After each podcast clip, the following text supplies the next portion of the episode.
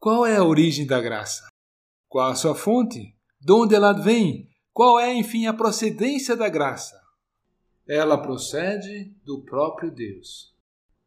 Isso é algo magnífico, até requer empenho de nossa parte para visualizar isso.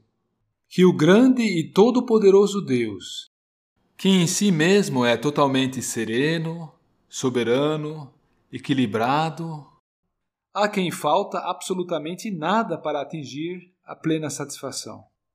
Esse Deus formou o propósito no coração de salvar pecadores que estavam irremediavelmente perdidos. Ninguém lhe disse, olha, faça isso, e muito menos ele foi forçado por alguém para fazer isso. Não. A graça é um projeto que nasceu no coração de Deus.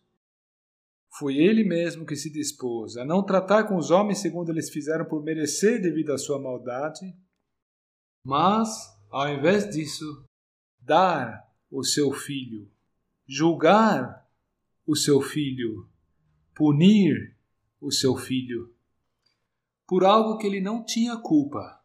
A culpa era de terceiros. A culpa era minha. A culpa era sua. 2 Timóteo 1, versículo 9.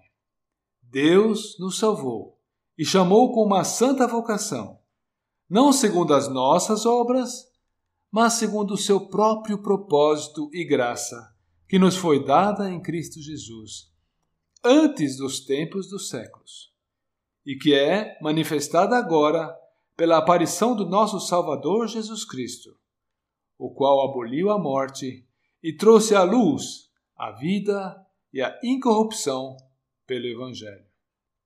Vejam que aqui é salientado mais uma vez que ele nos salvou e chamou, não segundo as nossas obras, porque nós teríamos feito algo por merecer, porém, segundo o seu próprio propósito e graça.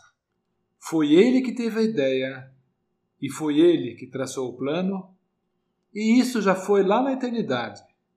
Ou seja, mesmo antes que o tempo tivesse o seu início. O assunto do qual estamos tratando é absolutamente magnífico. Romanos 8, versículo 28 a 30, nós temos uma sequência de cinco eventos que deixa qualquer um estupefato. Veja só, já lá na eternidade, antes mesmo que começasse a contagem do tempo. Você e eu fomos conhecidos por Deus e predestinados. E agora, nesta época em que se conta o tempo, Ele nos chamou e nos justificou. E, segundo o seu propósito, você e eu também fomos glorificados por todo o período da eternidade após a contagem do tempo. Amados, este eterno propósito de Deus é um plano maravilhoso que Ele tem para conosco. Será que alguém mereceu isso? Será que você, será que eu, temos algum mérito nisso? Não. Trata-se de pura graça. Não é nada merecido. Não é mérito nosso ao invés de nos tratar segundo temos merecido, ao invés de nos aniquilar segundo a sua santa justiça, ao invés de nos lançar diretamente no inferno, e isso por toda a eternidade, ele veio com um plano, um propósito que ele firmou em si mesmo. Conforme temos lido em 2 Timóteo 1, versículo 9. Segundo o seu próprio propósito e graça, que nos foi dada em Cristo Jesus antes dos tempos dos séculos. E assim, a Escritura nos apresenta que há um propósito de Deus, e esse propósito de Deus foi estabelecido sobre um fundamento que era necessário para a sua execução o fundamento da graça. E até mesmo essa graça ele já nos outorgou antes dos tempos eternos. Deus traçou um plano maravilhoso.